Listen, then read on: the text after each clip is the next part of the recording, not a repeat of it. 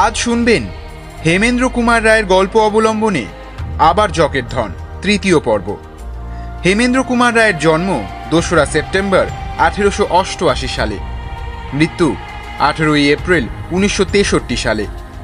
তার সৃষ্ট বিখ্যাত গোয়েন্দা চরিত্র জয়ন্ত মানিক ও অ্যাডভেঞ্চার প্রিয় জুটি বিমল কুমার। সেই বিমল কুমারেরই অন্যতম জনপ্রিয় গল্প আবার জকের ধন। আজকের গল্প পাঠে ও গল্পের সূত্রধর, আমি সৌমদীপ বিমল ও কুমারের চরিত্রে যথাক্রমে সায়ন্তন এবং সৌভিক। এছাড়াও অন্যান্য চরিত্রে রয়েছেন রমাকান্ত, পার্থ, সায়নদীপ, আর্য, প্রীতম, সুমিত ও মৈনা। সমগ্র সাউন্ডস ও special এফেক্টসে team creative musketeers. Poster design ও ক্যালিগ্রাফিতে ইন্দ্রিয় অন শুরু হচ্ছে আবার জকের ধন, তৃতীয় পর্ব।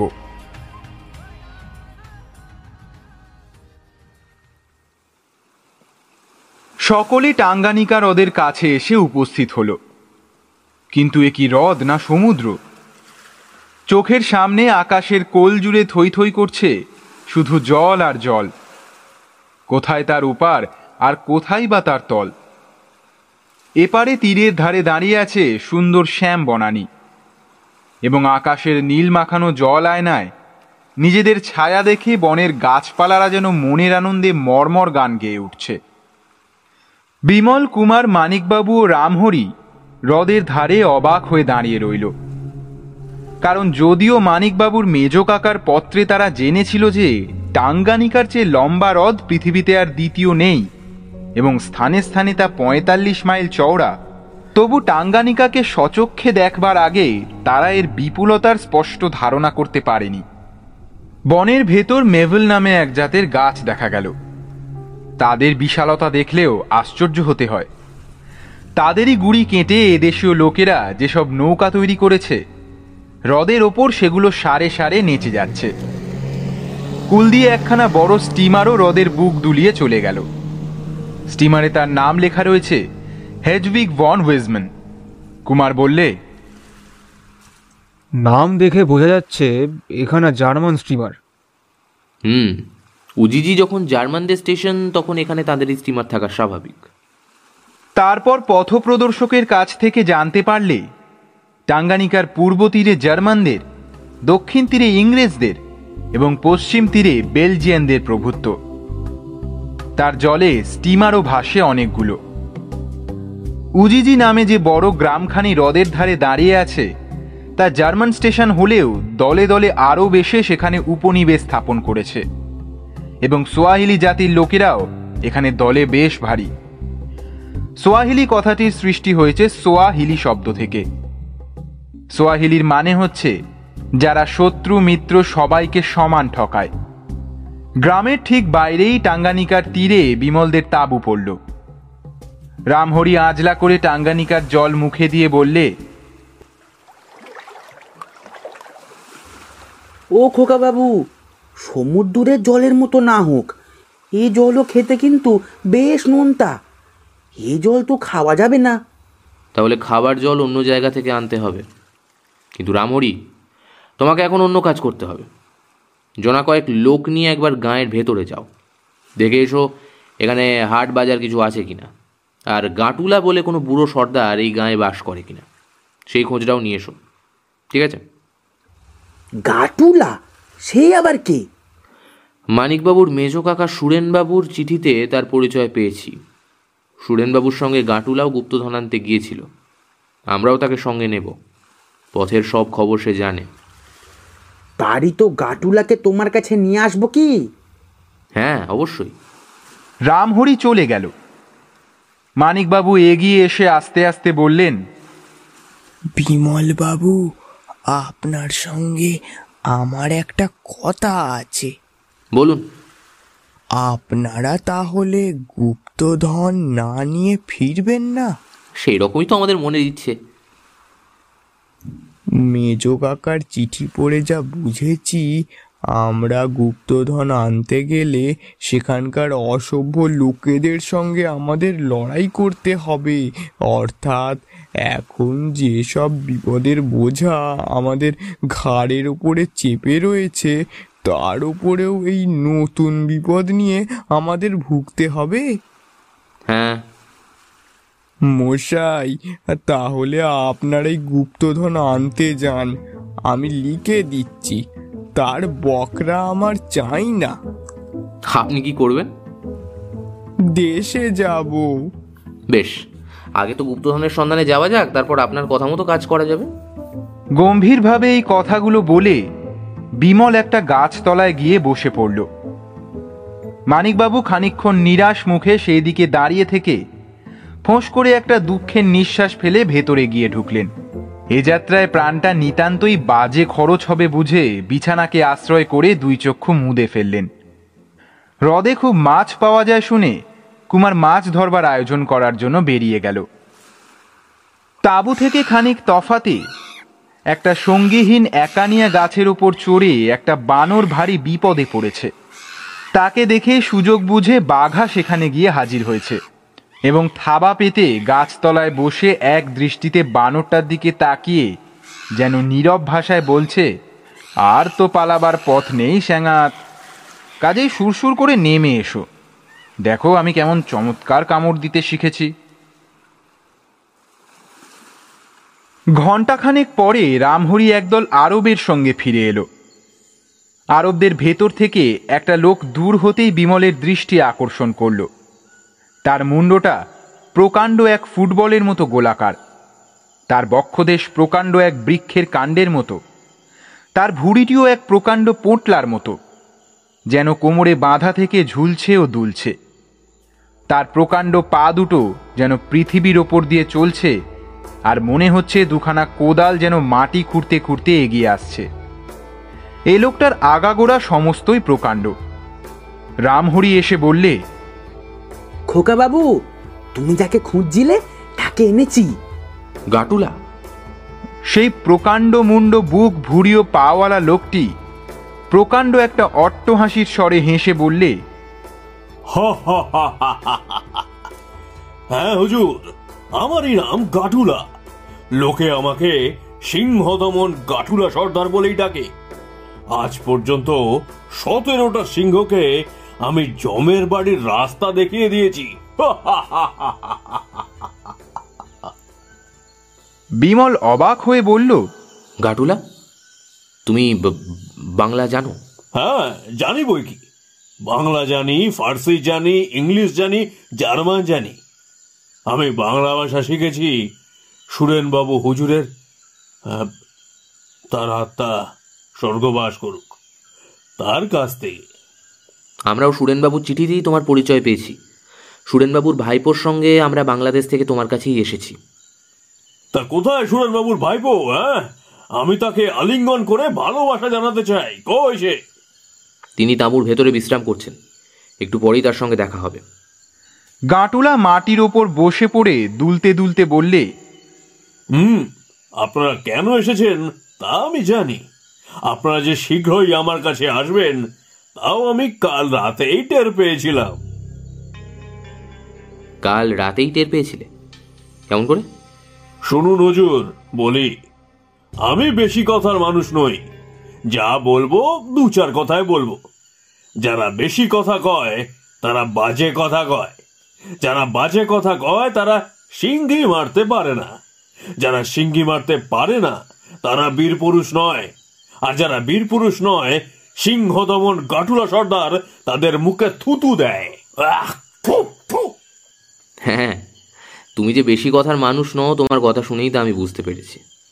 তো আমরা যে শীঘ্রই এখানে আসব, কাল রাতেই তুমি কেমন করে তা টের পেয়েছিলে? সেই কথা জানতে চান তো শুনুন হুজুর, বলি। সাধু লোক রাত্রে ঘুমোয়। গাটুলা সর্দার সাধু লোক কাজেই অন্য রাত্রের মতো কাল রাত্রেও সে ঘুমোতে বাধ্য হয়েছিল। কিন্তু বড় দুঃখের বিষয় যে ঘুমোলে অতি বড় জ্ঞানবান লোকও অজ্ঞান হয়ে যায়। কাজেই এক অসাধু ব্যক্তি কাল রাত্রে কখন যে আমাকে চুরি করতে এসেছিল। আমি তা মোটেই জানতে পারিনি। তোমাকে চুরি করতে এসেছিল? বলো কি? আগে হ্যাঁ হুজুর হ্যাঁ। চোরের স্পর্ধটা বুঝুন একবার।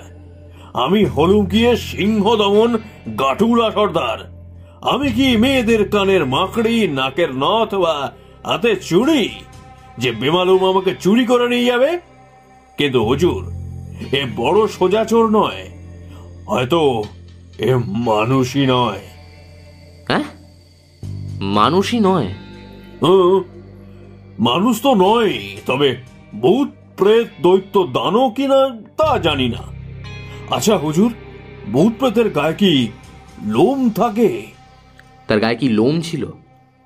হুম সে যখন আমাকে কোলে করে নিয়ে পালাচ্ছিল তখন আমার ঘুম ভেঙে গেল। অন্ধকারে কারোকে আমি দেখতে পাচ্ছিলাম না।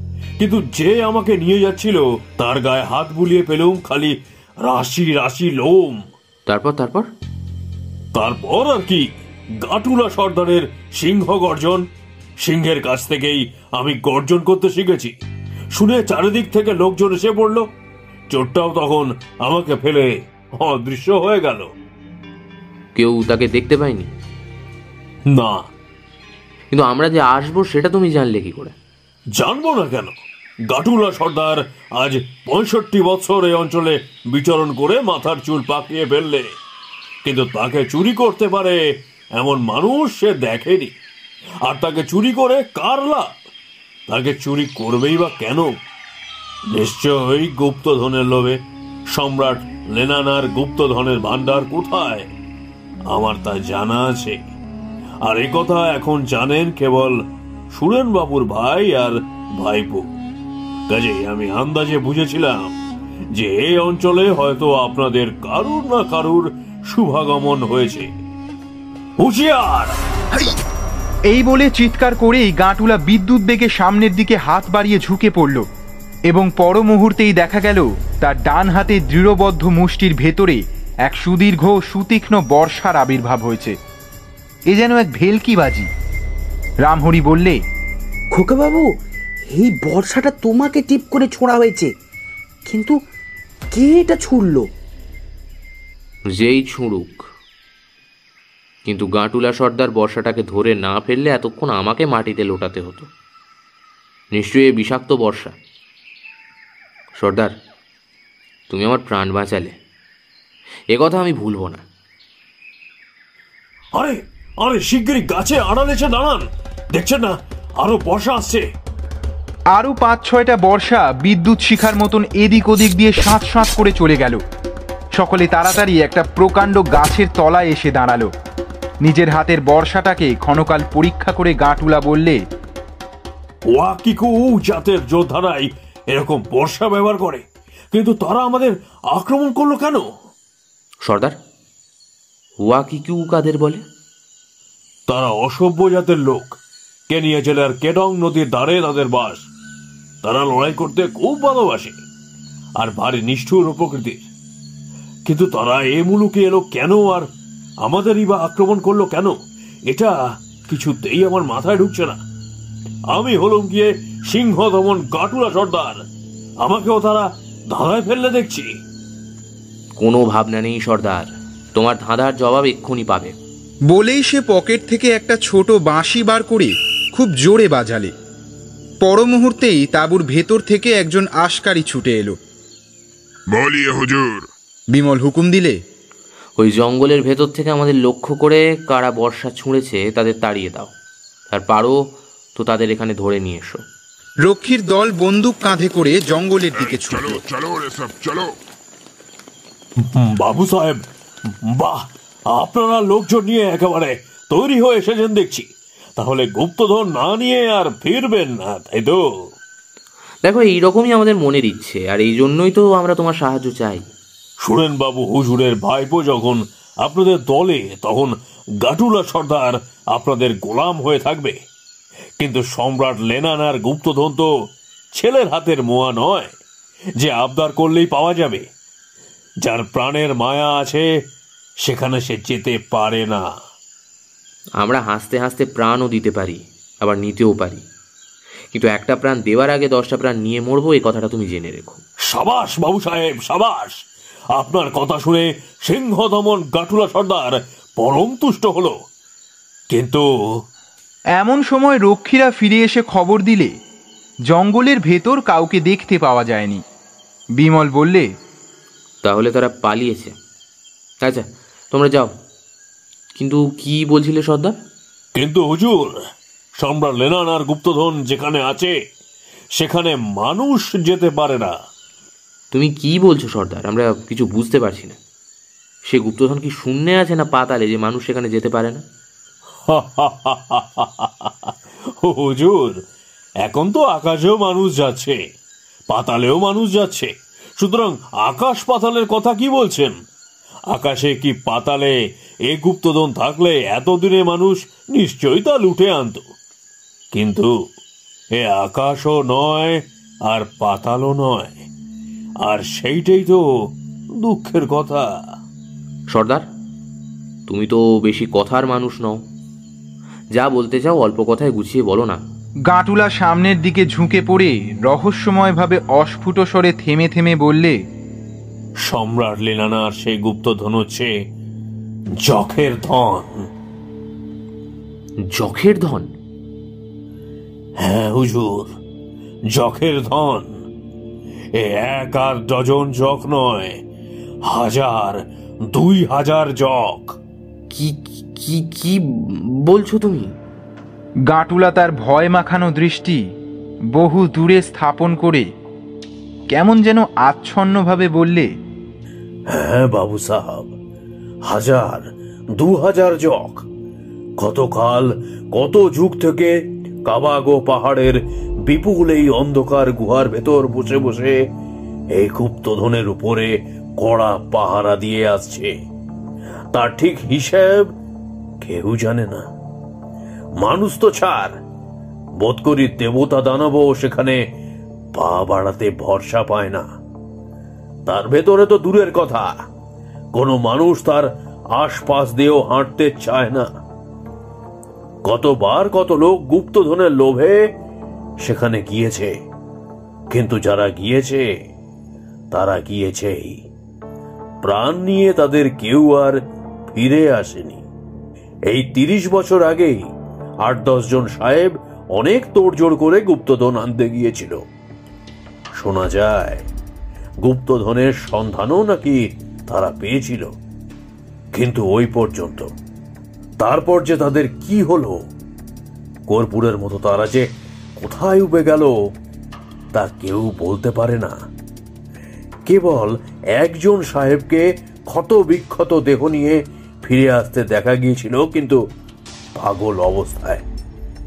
যুগ যুগ ধরে এই যে শত শত লোভী মানুষ গুপ্তধন আনতে গিয়ে প্রাণ খুইয়েছে গুহার বাইরে চারিদিকে নিবিড় অরণ্যে অরণ্যে। আজও তাদের অশান্ত আত্মা নাকি হাহাকার আর দীর্ঘশ্বাস ত্যাগ করে ঘুরে ঘুরে বেড়ায়। প্রতি রাতে নাকি তাদের অমানসিক কান্না শুনে বাঘ সিংহীরা পর্যন্ত ভয় পেয়ে গর্জন ভুলে যায়। ওরে বাবা বলো কি বিমল বাবু এই যে মানিক বাবু আপনি কখন এলেন? আমি কখন এসেছি সেটা আপনারা দেখতে পাননি? ও গল্প শুনতে এ ভালোই মত্ত হয়ে আছেন। কিন্তু এ লোকটি কে? এ যা বলছে তা কি সত্যি নাকি? সত্যি হলে তো ভারী সমস্যার বিষয় হবে কো। কিছুই সমস্যার বিষয় না কারণ আমি ভূত মানি না। আর জকের নাম শুনলেও ভয় পাওয়ার ছেলে আমি নই। কিন্তু বিমল বাবু আমি ভূতও মানি আর যখেও বিশ্বাস করি। তাতে আমার কিছু যায় আসে না। কিন্তু আমার বিলক্ষণই এসে যায়। গুপ্তধনের লোভে ভূত প্রেতের হাতে প্রাণ খোয়াতে আমি রাজি নই। কিন্তু মানিকবাবু সে সমস্যার সমাধান তো আমি আগেই করে দিয়েছি। আপনার যদি ইচ্ছে না থাকে আপনি অনায়াসে দেশে চলে যেতে পারেন। ধন্যবাদ। কথাটা আপনি যত সহজে বলছেন না কাজে সেটা কিন্তু ততটাও সহজ হবে নেকো। এ তো আমার মামার বাড়ির থেকে বাপের বাড়ি যাওয়া নয়। এ হলো গিয়ে সাত সমুদ্র পেরিয়ে আফ্রিকা থেকে বাংলাদেশ যাওয়া। তার উপর বনের বাঘ সিংহির কথা তো ছেড়েই দিচ্ছি। পথে যদি ওই ঘটোৎকচের দলের সঙ্গে একবার দেখা হয়ে যায় না, ওরে বাবা, তাহলে তো পুরো গেলুম। হুম, তাহলে ব্যাপারটা যা দাঁড়াবে, আন্দাজেই আমি সেটা বুঝতে পারছি। সুতরাং বেশি আর গোল করবেন না, সুরসুর করে লক্ষ্মী ছেলেটির মতো আমাদের সঙ্গে চলুন। হা অদৃষ্ট আমার কপালে শেষটা এই ছিল গা। সিংহের মুখ থেকে বেঁচে ফিরেছি কিন্তু এবারে ভূতের হাতে পড়েই আমার বুঝি দফা দফা হলো গো। রামহরি এতক্ষণ চুপ করে বসে শুনছিল। এতক্ষণে সেও এগিয়ে এসে বললে খোকাবাবু মানিকবাবু ঠিক কথাই বলেছেন। আর নতুন বিপদের মধ্যে তুমি যেও না লক্ষ্মীটি আমার। গাঁটুলা মানিকবাবুর দিকে আঙ্গুল দেখিয়ে বললে এ ভদ্রলোকটি কে হুজুর? ইনিই হচ্ছেন তোমার সেই সুরেনবাবুর ভাইপো। হ্যাঁ? সুরেনবাবু হুজুরের ভাইপো?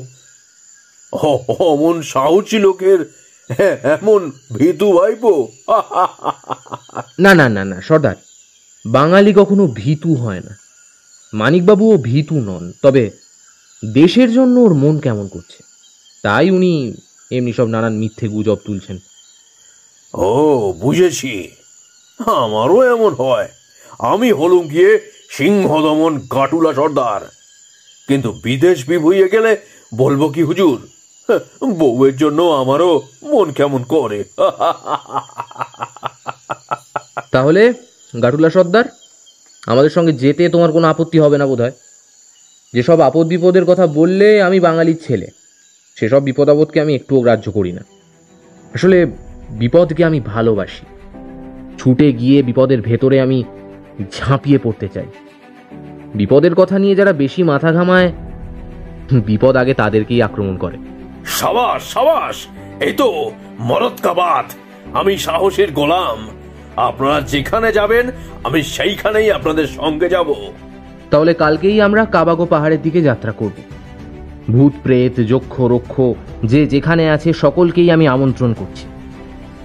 তারা পারে তো আমাদের বাধা দিয়ে দেখাক। ও বাবা বলেন কি?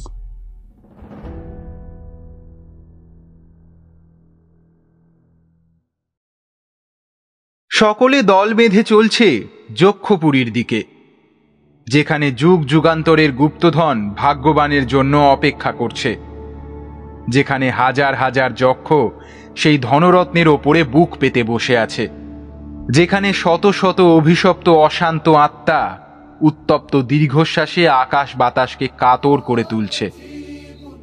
টাঙ্গানিকা হ্রদের ধার দিয়ে বিমলদের এই মস্ত দলটি কোলাহল করতে করতে অগ্রসর হচ্ছে। সর্বাগ্রে চলছে গাঁটুলা সর্দারের নিজের লোকজন। গুনতিতে তারা পঁচাত্তরের কম নয়। তারপর যাচ্ছে বিমলের দল।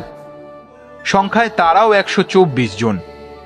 আসকারি বা বন্দুকধারী রক্ষীরা দলের চারিদিকে ছড়ানো রয়েছে।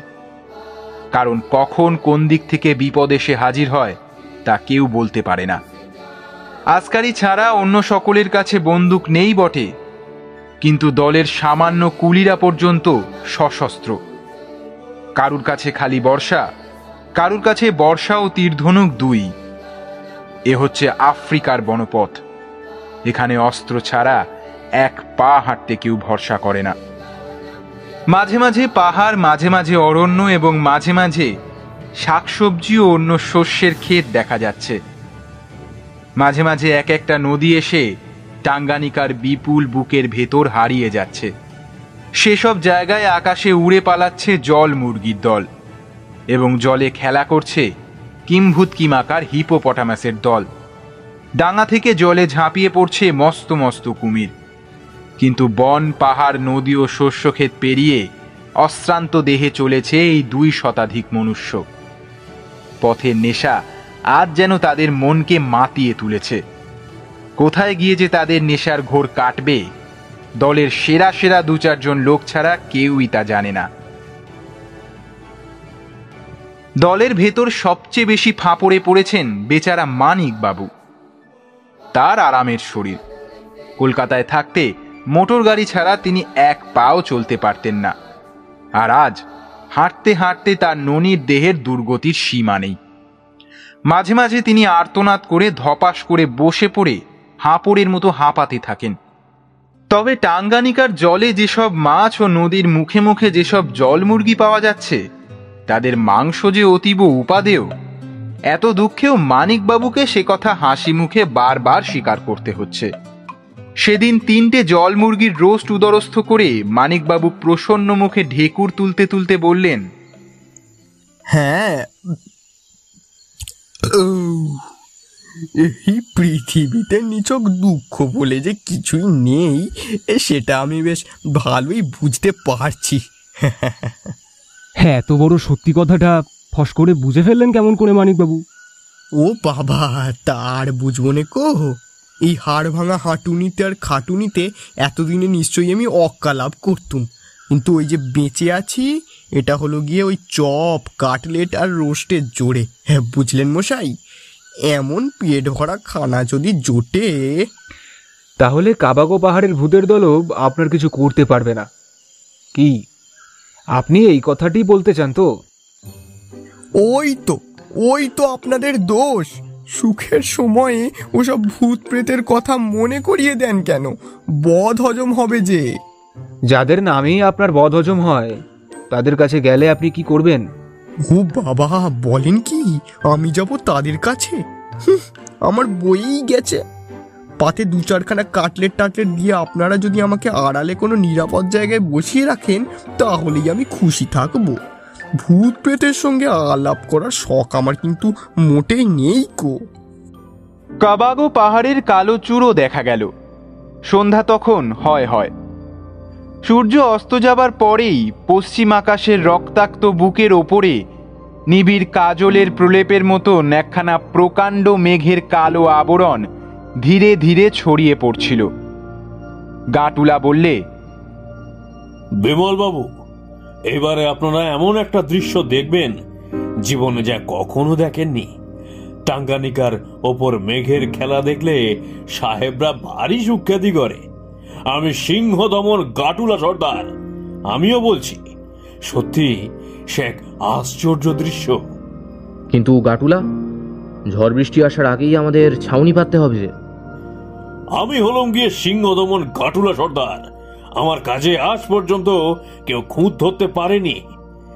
ছাউনি পাতবার ব্যবস্থা না করে কি মেঘের খেলা দেখে আশ্চর্য হতে এসেছি? ঘন ঘন বিদ্যুৎ ভরা মেঘখানা ক্রমেই এগিয়ে আসছে। আর মনে হচ্ছে যেন একটা বিরাট কৃষ্ণ দৈত্য অগ্নিময় দন্ত বিকাশ করতে করতে সারা আকাশকে গিলে ফেলতে চাইছে। অল্পক্ষণের মধ্যেই সমস্ত আকাশ মেঘে চাপা পড়ে গেল। টাঙ্গানিকা নীলিমা দেখতে দেখতে কালিমায় আচ্ছন্ন হয়ে গেল। গুরু গুরু বাজের আওয়াজে সৃষ্টির আর সব শব্দ যেন বোবা হয়ে পড়ল। বাজের ডাক শুনে ঝড়ের ঘুম ভাঙল।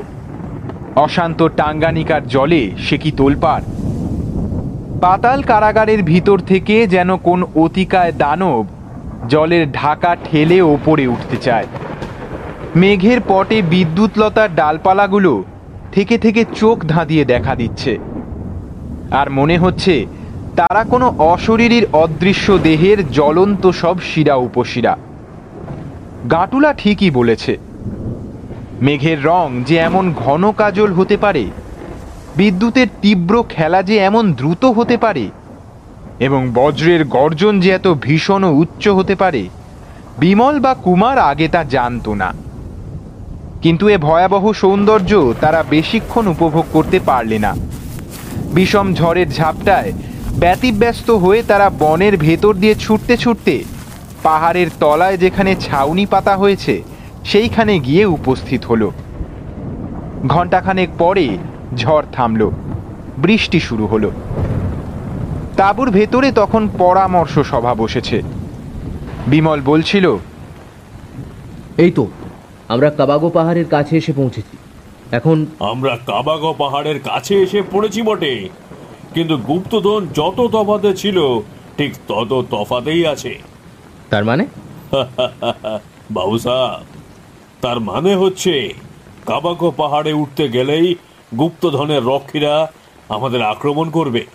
কোনো বিদেশির সে পাহাড়ে উঠবার অধিকার নেই কারণ সে হচ্ছে পবিত্র পাহাড়। এই রক্ষীরা কোন জাতের লোক? তাদের দেহে জুলু রক্ত আছে বটে কিন্তু তারা খাঁটি জুলু নয়। তারা কি দলে বেশ ভারী? তা হাজার দুয়েক হবে।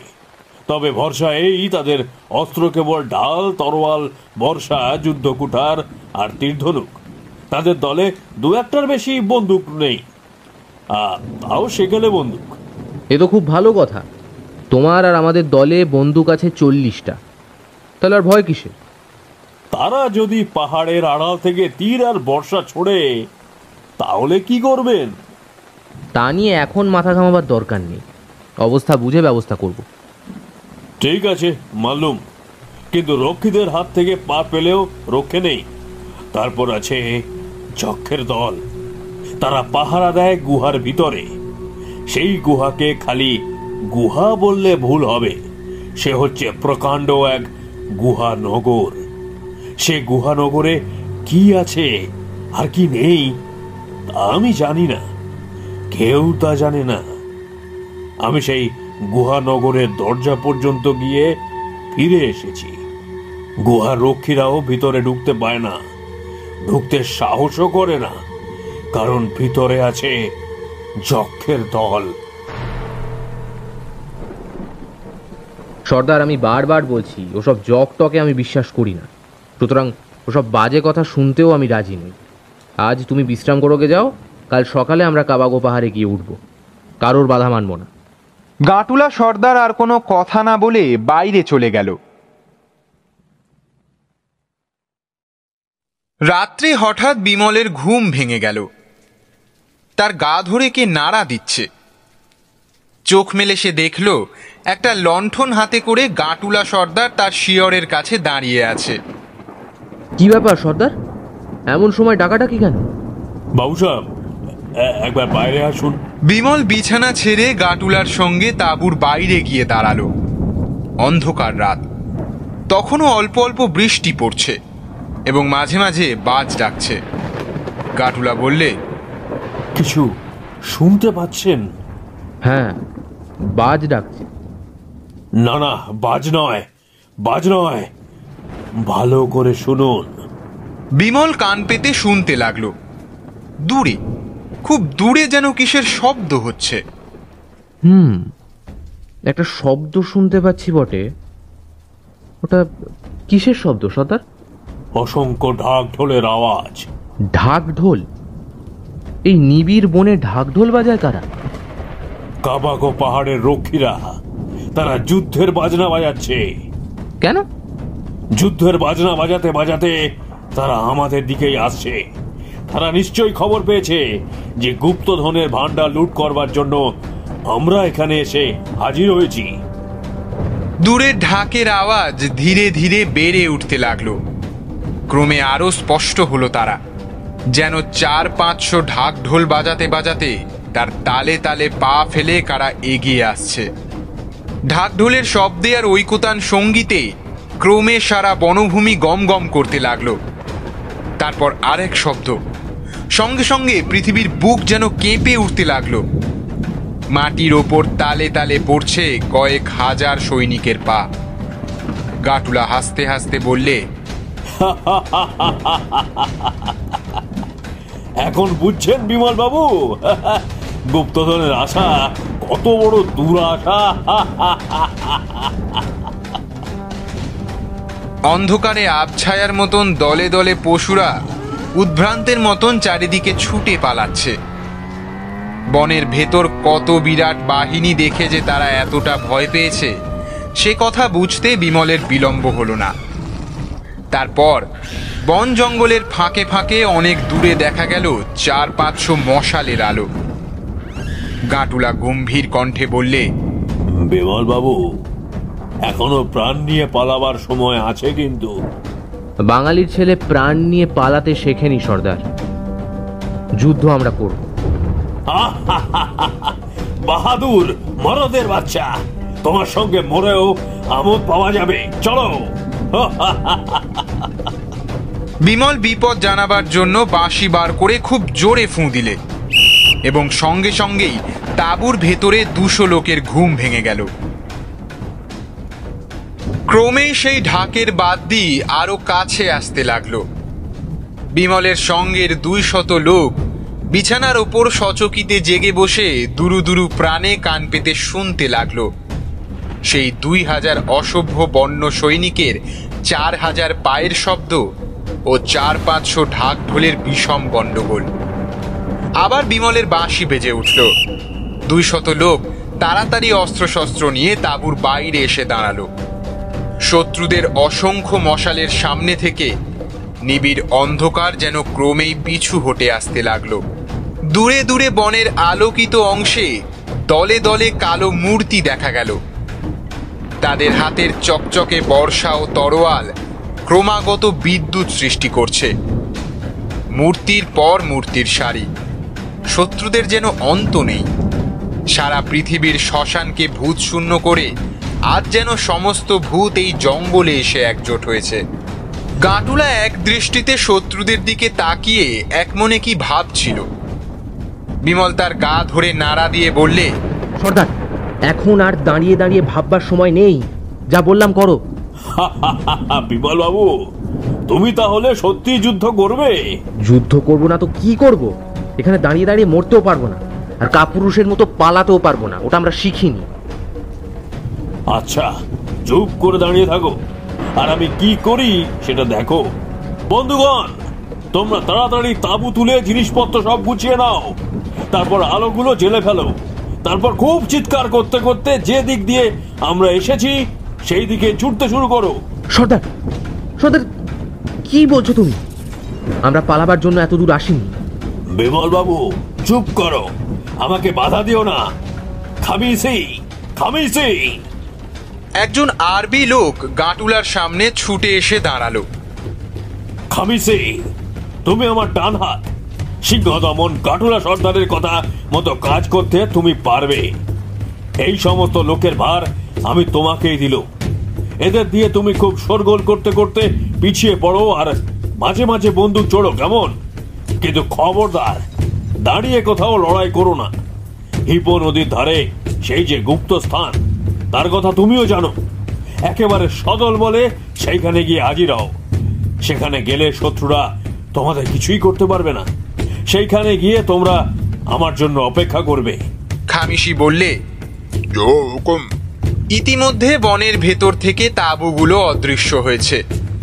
পেট্রোলের উজ্জ্বল লণ্ঠনগুলো চতুর্দিক আলোকিত করে তুলেছে। শত্রুরা ততক্ষণে আরও কাছে এসে পড়েছে। আলো দেখে তাদের চিৎকার নৃত্য আস্ফালন ও ঢাকের বাদ দিয়ে দ্বিগুণ হয়ে উঠল। দু চারটে বন্দুকেরও আওয়াজ শোনা গেল।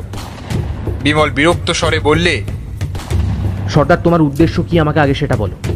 আমাকে কিছুই করতে হবে না। এখনই যা হবে চোখের সামনেই তুমি তা দেখতে পাবে। খামিশি তখন তার লোকজনদের নিয়ে চিৎকার করতে করতে ছুটতে শুরু করেছে। এবং আসকারীরাও মাঝে মাঝে শত্রুদের লক্ষ্য করে বন্দুক ছুটছে।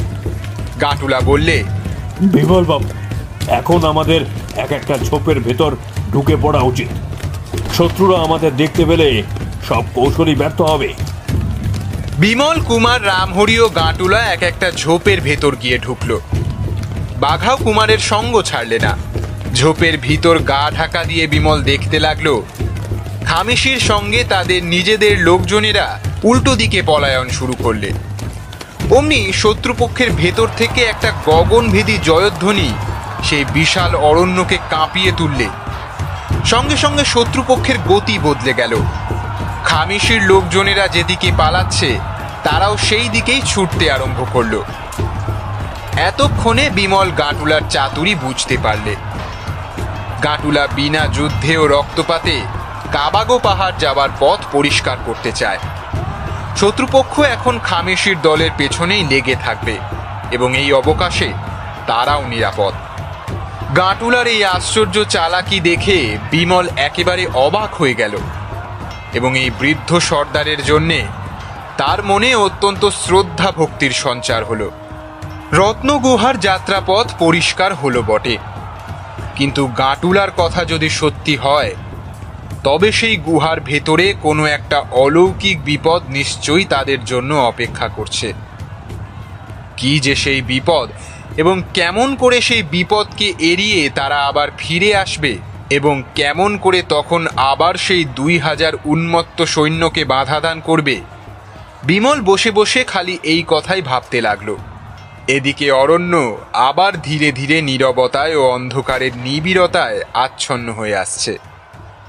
বহু দূর থেকে ভেসে আসছিল কেবল একটা অস্পষ্ট গোলমাল ও মাঝে মাঝে বন্দুকের শব্দ। শত্রুরা খামিশির দলের পেছনে বোকার মতন ছুটছে এবং কালকেও হয়তো এ ছোটাছুটি শেষ হবে না। বিমল একটা অস্বস্তির নিঃশ্বাস ফেললে। সঙ্গে সঙ্গে তার পিছনেও কে একটা যেন দীর্ঘ নিঃশ্বাস ত্যাগ করল। সচমকে পিছনে ফিরে বিমল কিছুই দেখতে পেলে না। অন্ধকার শুধু কালো কোষ্ঠী পাথরের মতন জমাট হয়ে আছে। তার ডান পাশে কি একটা অস্পষ্ট শব্দ হলো। বিমলও চট করে পাশ ফিরে বসল। চারিদিকে একবার হাত বাড়িয়ে হাতড়ে দেখলে। কিন্তু হাতে তার কিছুই ঠেকলো না। ঝোপের বাইরে থেকে গাটুলার গলা শোনা গেল। সবাই বেরিয়ে এসো পথ সাফ।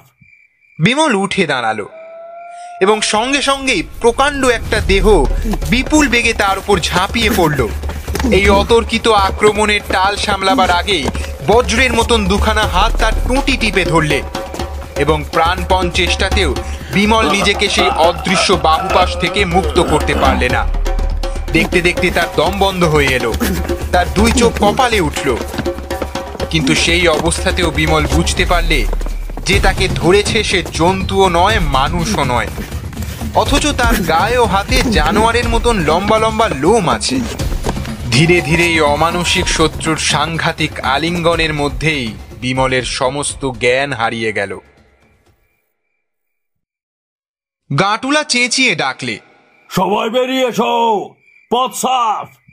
কুমার রামহরি ও বাঘা ঝোপ ছেড়ে বাইরে এসে দাঁড়াল এবং তারপরেই তারা একটি বিকট আর্তনাদ শুনল।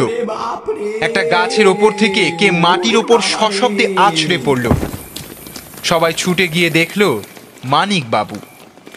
কুমার বললে এ কি মানিকবাবু আপনি এতক্ষণ কোথায় ছিলেন? ওই ওই ওই গাছের ওপরে। গাছের ওপরে? কেন? শত্রুদের আসতে দেখে আমি ওই ওই ওই গাছের ওপরে উঠে লুকিয়েছিলুম। কিন্তু কিন্তু কি? কিন্তু তখন কি আমি জানতুম যে গাছের পাশের ঝোপেই ভূতের বাসা আছে? কি বলছেন আপনি মানিকবাবু? আপনি কি আপনি কি পাগল হয়ে গেছেন? পাগল এখনও হইনি বটে। এ, তবে আপনাদের পাল্লায় পড়ে আমার পাগল হতেও আর বেশি দেরি নেই বোধ হয় আমি সচক্ষে ভূত দেখলুম আর আপনি বলছেন পাগল? যাক বাজে কথা। আপনি কি দেখেছেন আগে তাই বলুন। একটু আগে এই মেঘের ফাঁক দিয়ে অস্পষ্ট চাঁদের আলো ফুটেছিল। সেই আলোতে দেখলুম, ওই ঝোপের ভেতর থেকে প্রকাণ্ড একটা কালো ভূত বেরিয়ে এক দৌড়ে কোথায় মিলিয়ে গেল। গাঁটুলা সেই ঝোপের ভেতর ছুটে গেল এবং বিমলের মূর্ছিত দেহ কোলে নিয়ে তখনই আবার বাইরে বেরিয়ে এলো। সকলে সেবা শুশ্রূষায় জ্ঞান লাভ করে বিমল সব কথা খুলে বললে। গাঁটুলা বললে জন্তু নয় মানুষও নয়। আর তার গায়ে জানোয়ারের মতো লম্বা লম্বা লোম। ও বুঝেছি। এ হচ্ছে সেই জীবটা। সিংহ দমন গাঠুলা সর্দারকে যে চুরি করতে এসেছিল। ভূত ভূত আস্ত ভূত মস্ত ভূত আমি সচক্ষে দেখেছি। রাম রাম রাম রাম। হে কি ব্যাপার? এ আর কেউ নয়। সেই ঘটোৎকচ আবার আমাদের পেছনে লেগেছে। কুমার তুমি ঠিক বলেছ এ নিশ্চয়ই সেই ঘটোৎকচ। এবারে আমি হেরেছি। সে এসেছিল সে এসেছিল গুপ্তধনের ম্যাপ নিতে। তারপর? এবারে সে ম্যাপটা নিয়েও গেছে। সর্বনাশ! সকলে খানিকক্ষণ নীরবে হতাশভাবে বসে রইল। তারপর গাঁটুলা আস্তে আস্তে উঠে দাঁড়াল।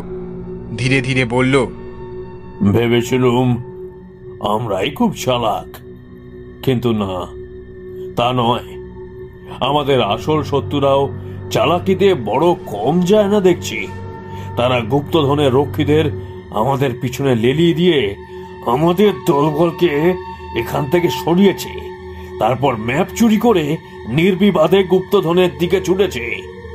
আর আমাদের এখন কাদা ঘেঁটে দেহ মাটি আর মুখ চুন করে খালি হাতেই ফিরতে হবে। আলিয়ার পেছনে ছুটলে এমনিই হয়। কিন্তু বাবুজি, আমি এখনও হাল ছাড়িনি। গুহার ভিতরে ভূত, প্রেত, দৈত্য, দানব কি আছে, আমি তা জানি না। গুপ্তধন কোনখানে লুকোনো আছে, তাও আমি বলতে পারি না। কিন্তু সেই গুহার মুখে গিয়ে পৌঁছাবার এমন একটি গুপ্ত পথ আমি জানি, যে পথ দিয়ে গেলে শত্রুদের অনেক আগেই আমরা সেখানে গিয়ে হাজির হতে পারব। বিমল এক লাফে দাঁড়িয়ে উঠে বললে তবে তাই চলো সর্দার। আর এক মিনিটও দেরি করা উচিত হবে না।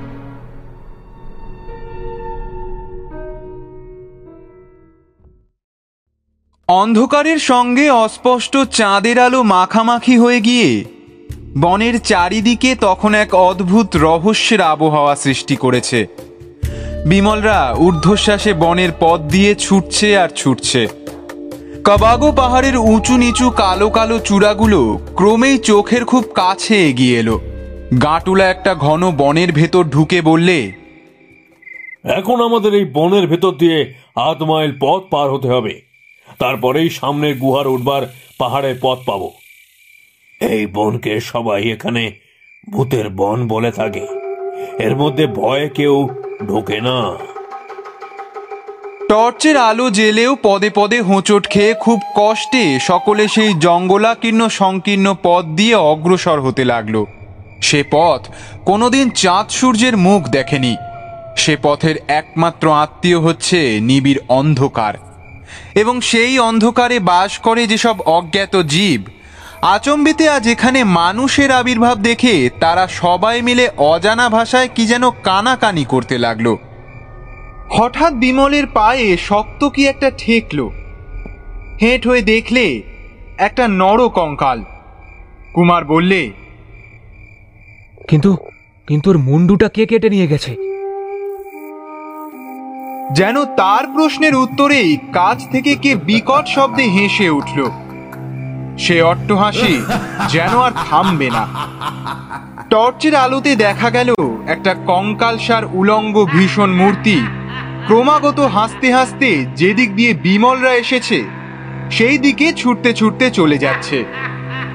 সে মূর্তি এতক্ষণে এই গভীর নিশীথে এই ভয়ানক স্থানে যে কি করছিল, কেউ তা বুঝতে পারলে না। বুঝতে চেষ্টাও করলে না। গাটুলা বিকৃত স্বরে তাড়াতাড়ি বলল এগিয়ে চলো এগিয়ে চলো এগিয়ে চলো। সবাই এগিয়ে চলল এবং পেছনে অনবরত উঠতে লাগল সেই বিশ্রী অট্টহাস্য।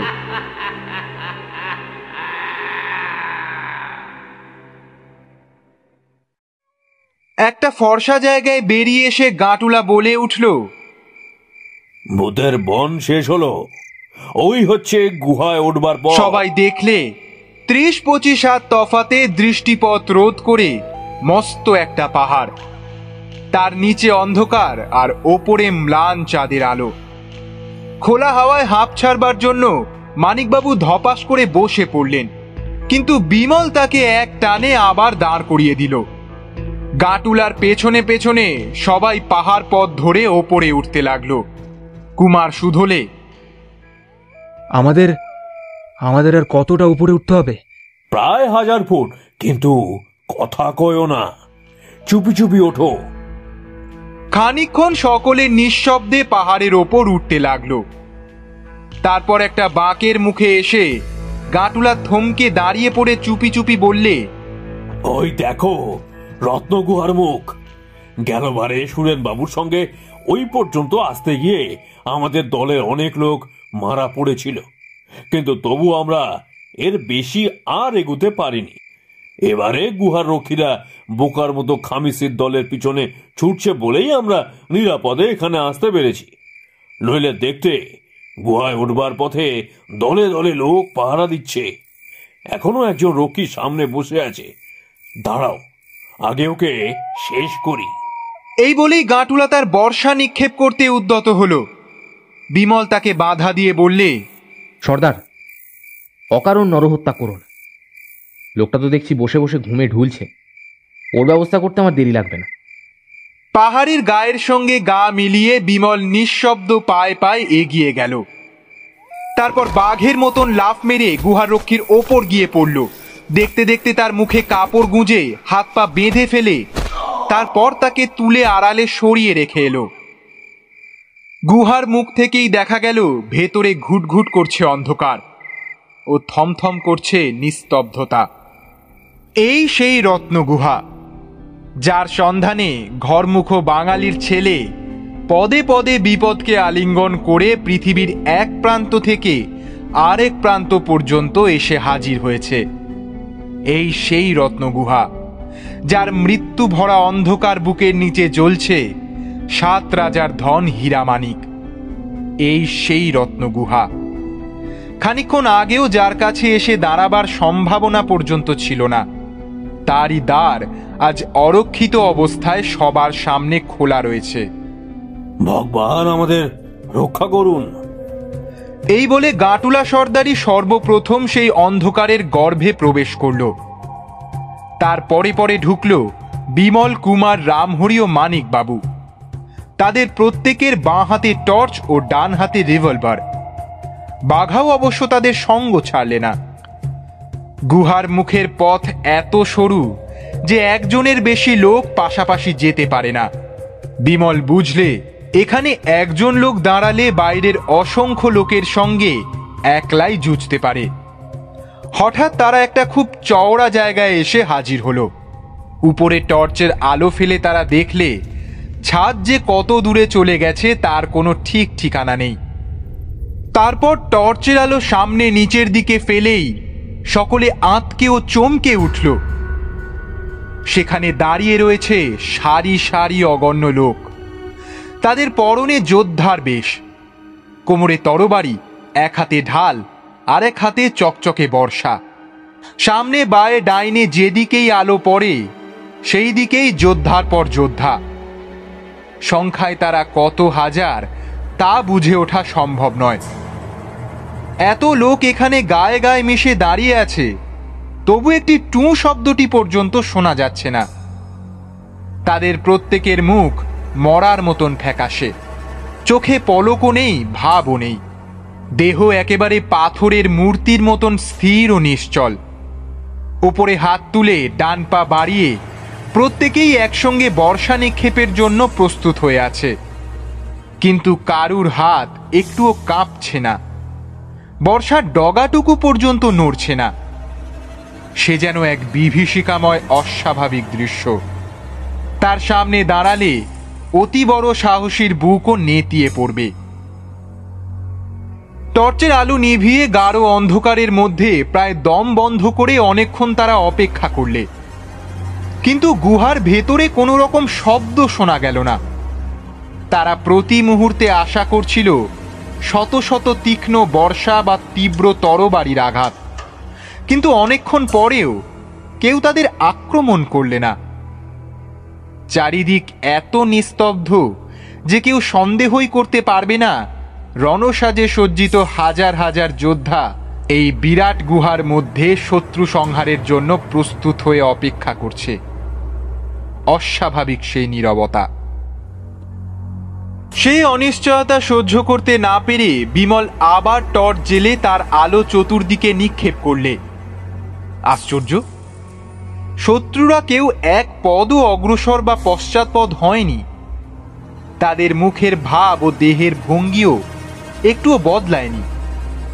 ঠিক তেমনি করেই তারা বর্ষা তুলে দাঁড়িয়ে আছে। এও কি সম্ভব? অবাক ও হতভম্ব হয়ে সকলে পরস্পরের মুখ চাওয়াচাবি করতে লাগল। বিমল রিভলভারটা বাগিয়ে ধরে দুপা এগিয়ে গেল। শত্রুদের জনপ্রাণীর দেহে তবু এতটুকু চাঞ্চল্য দেখা গেল না। তবে? তবে কি এরা মানুষ নয়? তবে কি এরা সত্যি জগ? রত্নগুহার প্রেতরক্ষী। হঠাৎ গাটুলা সর্দার বলে উঠল হয়েছে এতক্ষণে মনে পড়েছে। ওরে আমার পোড়ামন বুড়ো হয়ে তুই সব ভুলে যাস। কি মনে পড়েছে সর্দার? এ দেশের এক অদ্ভুত রীতি আছে।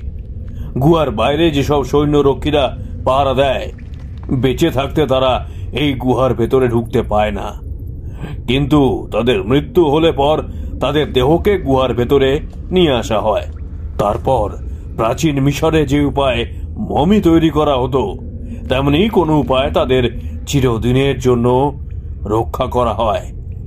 এ রীতির কথা অনেকদিন আগেই আমি শুনেছিলাম। কিন্তু এতক্ষণ সে কথা আমার মনে পড়েনি।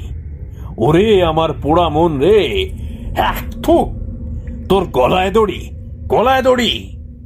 মানিকবাবু এতক্ষণ আতঙ্কে দুই চোখ বুজে ইষ্ট দেবতার নাম জপছিলেন। এখন গাঁটুলার কথা শুনে সহসা চোখ খুলে বললেন তাহলে তাহলে সামনে যাদেরকে দেখছি তারা জ্যান্ত মানুষ নয় কো। ওরা ওরা মমি? মামি? জ্যান্ত মানুষ নয় মামি? ওরে বাবা মামি আবার কোন দেশি ভূত গো? আহা মামি নয় মামি নয় মমি। বাঘসিংহির দেহকে জিয়ে বৈঠকখানায় সাজিয়ে রাখা হয় দেখেছ তো? মমিও তেমনি মরা মানুষের দেহকে জিয়ানো হয়। তোমার কিছু ভয় নেই রামহরি, তুমি শান্ত হও। আমার দিকে চেয়ে দেখো, আমি কি একটুও ভয় পেয়েছি কো? ভয় ভয় আমি কাউকে করি না। ভয় করি খালি ভূতকে। খোকা বাবু জানে, আমার এই বুড়ো হারে এখনও ভেলকি খেলাতে পারি। দু চারটে জওয়ান পাটাকে এখনও কুপোকাট করতে পারি। কিন্তু কিন্তু ভূতের কাছে তো আর গায়ের জন খাটে না। কাজেই সেখানে আমি বেজায় কাবু। ওসব বাজে কথা যেতে দাও। এ গুহা তো দেখছি প্রকাণ্ড ব্যাপার। এর কোথায় কি আছে তা বুঝে ওঠা কঠিন। এখন আমাদের কর্তব্য কি? আগেই বলেছি গুহার ভেতরের কথা আমিও কিছুই জানি না। তবে শুনেছি এ গুহা নাকি অনন্ত গুহা। এর শেষ নেই। এর মধ্যে নাকি মন্দির আছে, ঘরবাড়ি আছে রত্ন ভাণ্ডার আছে, পথ বিপদ আছে। আর এখানে যারা বাস করে তারা মানুষ না যক্ষ না রক্ষ, তাও আমি বলতে পারি না।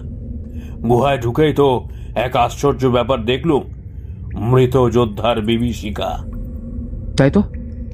এবার কোন দিকে যাব? এই ভীষণ আধারপুরিতে পথের সন্ধান কে দেবে? এই সময় যদি ম্যাপখানা হাতের কাছে থাকতো? বিমলের মুখের কথা শেষ হতে না হতেই বাইরে থেকে গুহামুখের গলিপথে অনেকগুলো টর্চের আলো এসে পড়ল। আমাদের শত্রুরা এইবারে আসছে। শত্রুরা? হ্যাঁ যারা ম্যাপ চুরি করেছে তারাই। কিন্তু এখন আমরা লুকোই কোথায়? বিমল চট করে চারিদিকে একবার চোখ বুলিয়ে নিল। বলল এসো আমরা ওই মরা যোদ্ধাদের দলে গিয়ে গা ঢাকা দিয়ে থাকি। সকলে তাড়াতাড়ি সেই মৃত যোদ্ধাদের দলে গিয়ে ভিড়ে পড়ল এবং তাদের আড়ালে লুকিয়ে শত্রুদের জন্য অপেক্ষা করতে লাগল। অল্পক্ষণ পরেই বাইরে থেকে যেসব লোকজন ভেতরে এসে ঢুকলো, আন্দাজে বোঝা গেল তারা সংখ্যায় চল্লিশ পঞ্চাশ জনের কম হবে না। তাদের দলে দশ বারোটা টর্চ আছে, কিন্তু তাদের আলো সামনের দিকে পড়ছে। কাজেই কারুর মুখ দেখা যাচ্ছে না। কুমার চুপি চুপি বললে ও দলে খোঁজ নিলে নিশ্চয়ই মানিকবাবুর গুণধর কাকা মাখনবাবুকে, তার বন্ধু ঘটোৎকচকে আর সেই সেই রামু রাস্কেলকে দেখতে পাওয়া যাবে। শত্রুদল ভেতরে ঢুকেই সেই সহস্র আক্রমণ উদ্যত যোদ্ধার মূর্তি দেখে প্রথমে থমকে দাঁড়িয়ে পড়ল। কিন্তু সে মাত্র কয়েক মুহূর্তের জন্য। তারপরেই বাম দিকে মোড় ফিরে সকলে মিলে এগিয়ে চলল।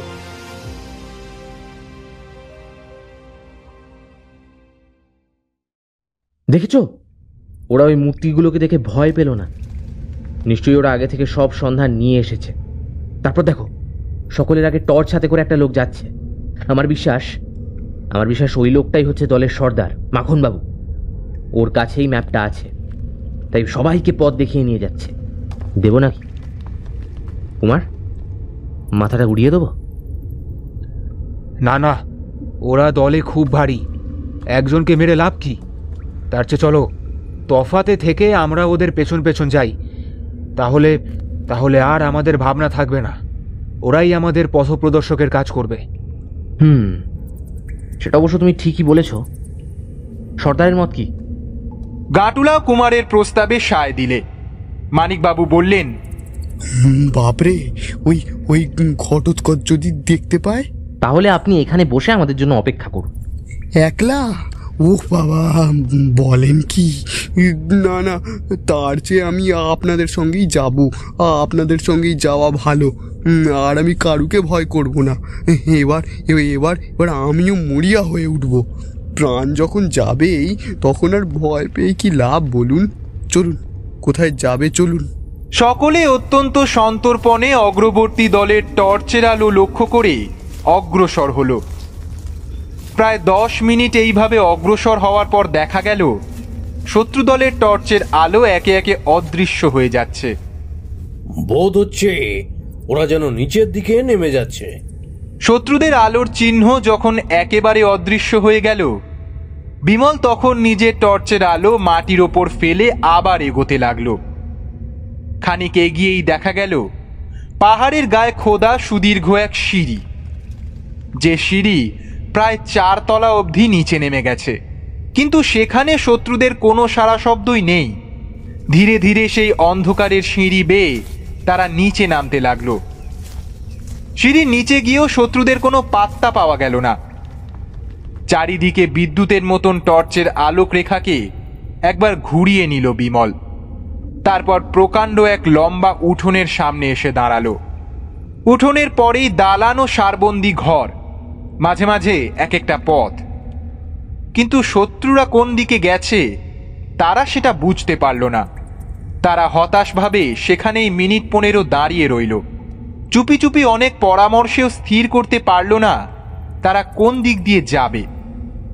আচম্বিতে সেই বিরাট রত্নগুহার নিদ্র স্তব্ধতা ভেঙে গেল। প্রথমেই শোনা গেল আট দশটা বন্দুকের শব্দ।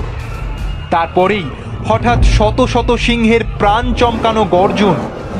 সঙ্গে সঙ্গে অসংখ্য ঘণ্টার ধ্বনি। অগণ্য মানুষের চিৎকার ও আর্তনাদ। সারা গুহা থরথর করে কাঁপতে লাগল। এদিকে ওদিকে চারিদিকে দলে দলে মানুষের পদশব্দ।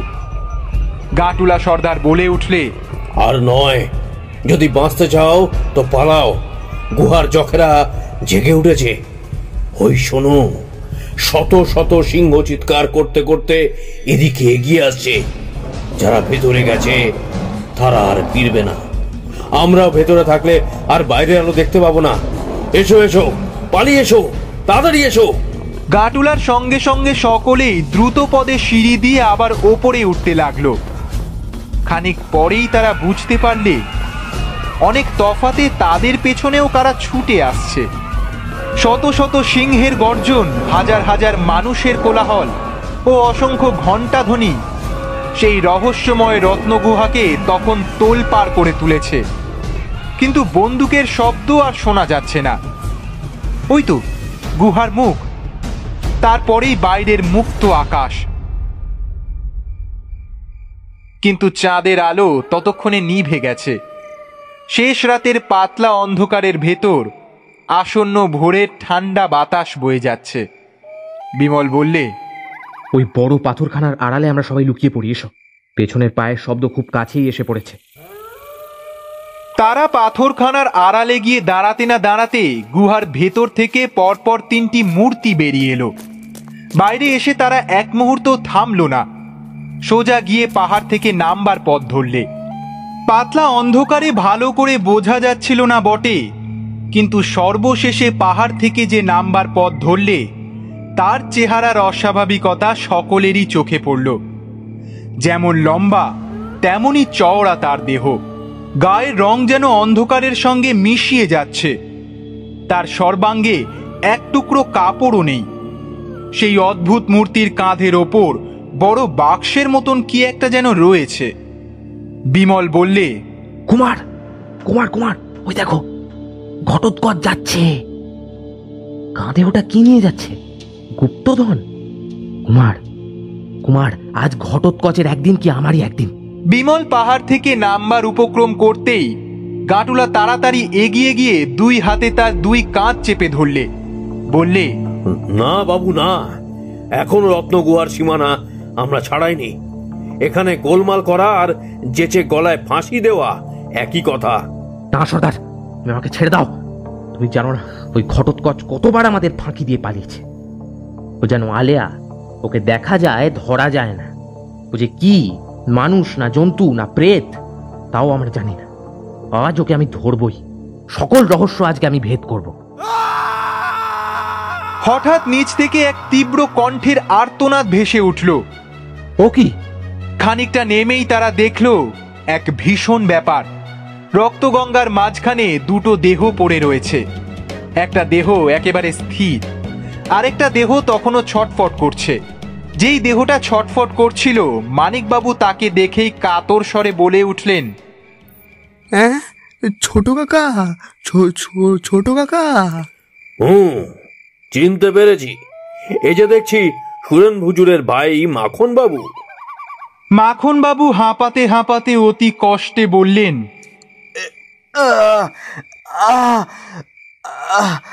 আমি কিছু দেখতে পাচ্ছি না। আমি কিছু দেখতে পাচ্ছি না। রক্তে আমার দুই চোখ ভেসে যাচ্ছে। কিন্তু আমি বেশ বুঝতে পারছি তোমরা কারা। তোমাদেরকে অনেক কষ্ট দিয়েছি। তার ফলে আজ নিজেই মরতে বসেছি।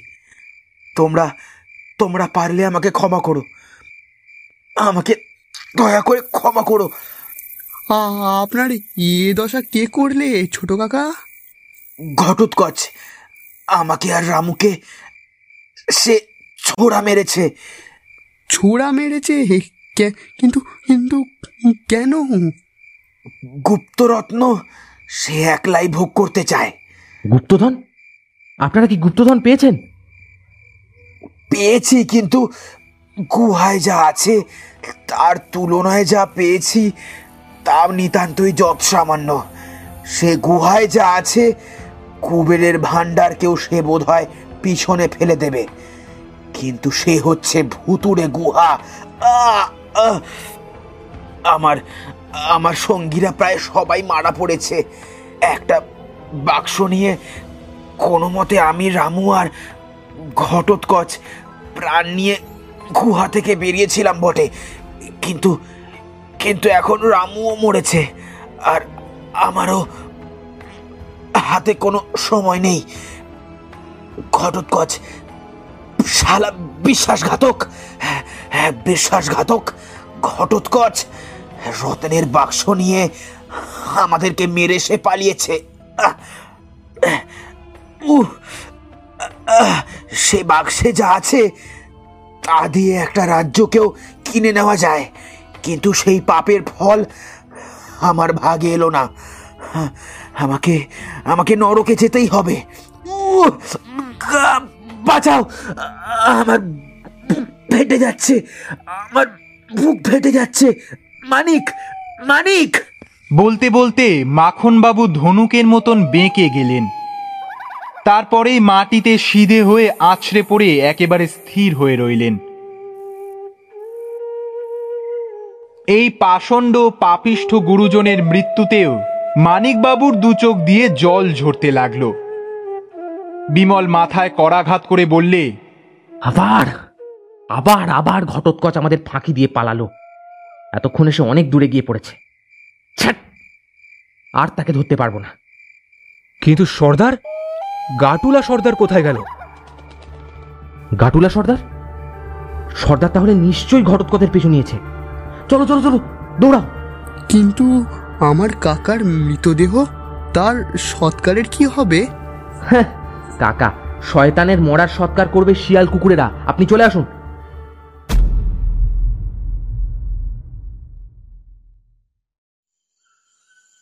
তখন ভোরের আলো এসে উষার কপালে সিঁদুর পরিয়ে দিয়েছে এবং বনে গাছে গাছে পাখিদের গানের আসর বসেছে। কিন্তু এমন সুন্দর প্রভাতকেও বিশ্রী করে দিলে সামনের সেই বিভৎস দৃশ্য। ভূমিতলে চিত হয়ে পড়ে প্রাণপণে যুদ্ধছে গাটুলা সর্দার। ও তার বুকের ওপর হাঁটু গেড়ে বসে আছে বিপুল দেহ দানবের মতন প্রকাণ্ড এক গরিলা। কুমার চেঁচিয়ে উঠলে গরিলা সর্দারকে সর্দারকে গরিলায় আক্রমণ করেছে। গুলি করো। চিৎকার শুনেই গরিলাটা গাটুলাকে ছেড়ে এক লাফে দাঁড়িয়ে উঠল। এবং সামনে বিমলকে দেখে ভীষণ এক চিৎকার করে মহাবিক্রমে তাকেই আক্রমণ করলে। বৃহৎ গরিলাটার অতর্কিত আক্রমণে বিমল প্রথমেই মাটির ওপর ঠিকরে পড়ে গেল। কিন্তু শত্রু তাকে দ্বিতীয়বার ধরবার আগেই বিমল ক্ষিপ্র গতিতে উঠে দাঁড়িয়ে গরিলার মুখের ওপর প্রচণ্ড এক ঘুষি বসিয়ে দিল। ঘুষি খেয়েও গরিলাটা কিন্তু একটুকুও দমল না। এবারে বিমল জুজুৎসুর এক প্যাঁচ কষলে। এবং চোখের নিমেষেই যেন কোনো মন্ত্রশক্তিতে গরিলার সেই বিরাট দেহ কাটা কলা গাছের মতন ভূমিষ্যাত হলো। আহত গাটুলা সর্দার রক্তাক্ত দেহে মাটির ওপর দুই হাতে ভর দিয়ে উঠে দাঁড়াল। সাবাস বাবুজি বহুত আচ্ছা মরদ কা বাচ্চা। কুমার রিভলভার তুলে গরিলাটাকে গুলি করতে উদ্যত হলো। কুমার এখন মেরো না। আগে দেখা যাক মানুষ যেতে না গরিলা যেতে এক অদ্ভুত লড়াই। হঠাৎ গরিলাটা মাটির ওপর শুয়ে শুয়েই সরাত করে সরে গিয়ে বিমলের পা দুটো জড়িয়ে ধরলে। সঙ্গে সঙ্গে বিমলকে ধরাশায়ী হতে হলো। তারপর তাদের মধ্যে চলল বিশাল এক যুদ্ধ। সকলেই অবাক ও স্তম্ভিত হয়ে সেই রোমাঞ্চকর দৃশ্য দেখতে লাগল। সবাই কি করবে ভাবছে? এমন সময় বিমল হঠাৎ কি কৌশলে সেই মস্ত গরিলার দেহটা পিঠের ওপর নিয়ে স্প্রিং টেপা পুতুলের মতন টপ করে দাঁড়িয়ে উঠল এবং কারুর চোখের পলক পড়বার আগেই গরিলাটাকে ছুঁড়ে প্রায় সাত হাত তফাতে ফেলে দিলে। মাটির ওপর দুহাত ছড়িয়ে সশব্দে আছড়ে পড়ে গরিলাটা আর নড়ল না। বাঘার ঘন ঘন কামড়েও তার কোনো সার হলো না। সবাই বুঝলে তার ভবলীলা সাঙ্গ হয়েছে। বিমল অবসন্নের মতন মাটির ওপর বসে রইল।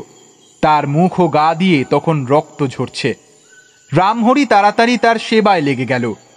কুমার বললে সর্দার এই গরিলাটা তোমাকে কোথা থেকে আক্রমণ করল? গরিলা তো সর্দারকে আক্রমণ করেনি সর্দারই গরিলাকে আক্রমণ করেছিল। তুমি কি করে জানলে বাবু? কারণ আমি আমি গোড়া থেকেই সন্দেহ করেছি। ঘটোৎকচ হচ্ছে একটা পোষা গরিলা। ওই দেখো গুপ্তধনের বাক্স যা নিয়ে ঘটোৎকচ পালাচ্ছিল। কিন্তু আমি তো শুনেছি গরিলা পোষ মানে না। হুম আমিও তাই জানতাম। কিন্তু এখন দেখছি সে কথা ঠিক নয়। বিমলের এক আচারে গরিলার মতো বলবান বুনো জন্তু কখনো মরতে পারে? আর হাজারি পোষ পোষমানুক গরিলা জানোয়ার ছাড়া আর কিছুই নয়। ধনরত্নের লোভে কি গরিলা মানুষ খুন করে? বলতে বলতে কুমার এগিয়ে গরিলার মৃতদেহের কাছে গিয়ে দাঁড়াল। শিগগির এসো তোমরা সবাই দেখে যাও। সকলেই কৌতূহলী হয়ে ছুটে গিয়ে দেখল গরিলার কাঁধের ওপর থেকে মুখের চামড়া সরে গিয়েছে এবং ভেতর থেকে বেরিয়ে পড়েছে কালো কুৎসিত মরা মানুষের মুখখানা। সে মুখ তাদের বহু চেনা। বিমল বললে কি আশ্চর্য! এই যে দেখছি জাহাজে সেই মরা দেতো ঢ্যাঙা কাফরিটার মুখ। ও বাবা ওই ব্যাটাই তাহলে। গরিলার চামড়া মুড়ি দিয়ে ঘটোৎকচ সেজে এতদিন আমাদের ভয় দেখিয়ে আসছে গো। বাক্সের ডালা খুলে দেখা গেল তার ভেতরে রাশি রাশি হীরা চুনি পান্না ও মুক্তোর জেল্লায় ঝলমল করছে। এত মূল্যবান ঐশ্বর্য তারা কেউ কোনোদিন একসঙ্গে দেখবার কথা কল্পনাও করেনি। বিমল বললে, কিন্তু মাখনবাবুর মুখে শুনেছি তো গুহায় যা আছে তার তুলনায় এই ঐশ্বর্য যৎসামান্য মাত্র। আমরা শুধু হাতে ফিরছি না বটে, কিন্তু সে গুহার কোনো গুপ্ত কথাই জানা হলো না। সেই ঘুমন্ত গুহার অন্ধকার থেকে অমন হাজার হাজার কণ্ঠের চিৎকার জাগলো থেকে কেনই বা শত শত সিংহ গর্জন করছিল, আর অত ঘণ্টা বাজছিল, আর কেনই বা? মাখনবাবু ভয় পেয়ে পালিয়ে এলেন। আর কেনই বা সেই গুহাকে ভুতুরে গুহা বললেন? সব কিছুরই তো কিনারা করা হলো না। থাক থাক অনেক হয়েছে। যা জেনেছো তাই যথেষ্ট। আর বেশি কিছু জানতে হবে না। এখন প্রাণ নিয়ে ঘরের ছেলে ঘরে চলো তো দেখি। না না রামহরি এ যাত্রায় আর বেশি কিছু জানা চলবে না। গুহার জখেরা এখন সজাগ হয়ে আছে কিন্তু এক বছর পরে হোক আর দু বছর পরেই হোক এই গুহার রহস্য ভেদ করার জন্য আমরা আবার আসব। নিশ্চয়ই আসব। কি বলো? কুমার নিশ্চয় নিশ্চয়ই ও বাবা বলেন কি? এই আমি নাক মলছি কান মলছি। এ জীবনে আর এ মুখো কোনোদিনও হব নেকো দয়া করে আর আমাকে ডাকবেন না কারণ কারণ ডাকলেও আমার আর সাড়া পাবেন না। বাবুজি আবার যদি আপনারা এখানে আসেন আর সিংহদমন গাঠুরা সর্দারকে জম যদি চুরি করে না নিয়ে যায় তাহলে ঠিক তাকে আপনাদের সঙ্গে দেখতে পাবেন। আমি সাহসীর গোলাম। আচম্বিতে সকলের কান গেল আরেক দিকে। যেন চার পাঁচশো ঢাক ঢোল আবার এগিয়ে আসছে তাদের দিকে। সঙ্গে সঙ্গে পৃথিবী যেন কাঁপতে লাগল। গাটুলা সর্দার উঠে দাঁড়িয়ে বললে আর এখানে নয় রত্ন গুহার রক্ষীরা ফিরে আসছে।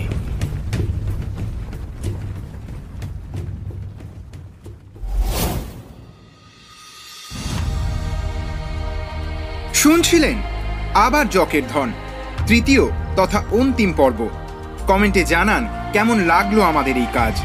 খুব শীঘ্রই আমরা পরবর্তী গল্প নিয়ে হাজির হব আপনাদের সামনে। ততক্ষণের জন্য শুভরাত্রি।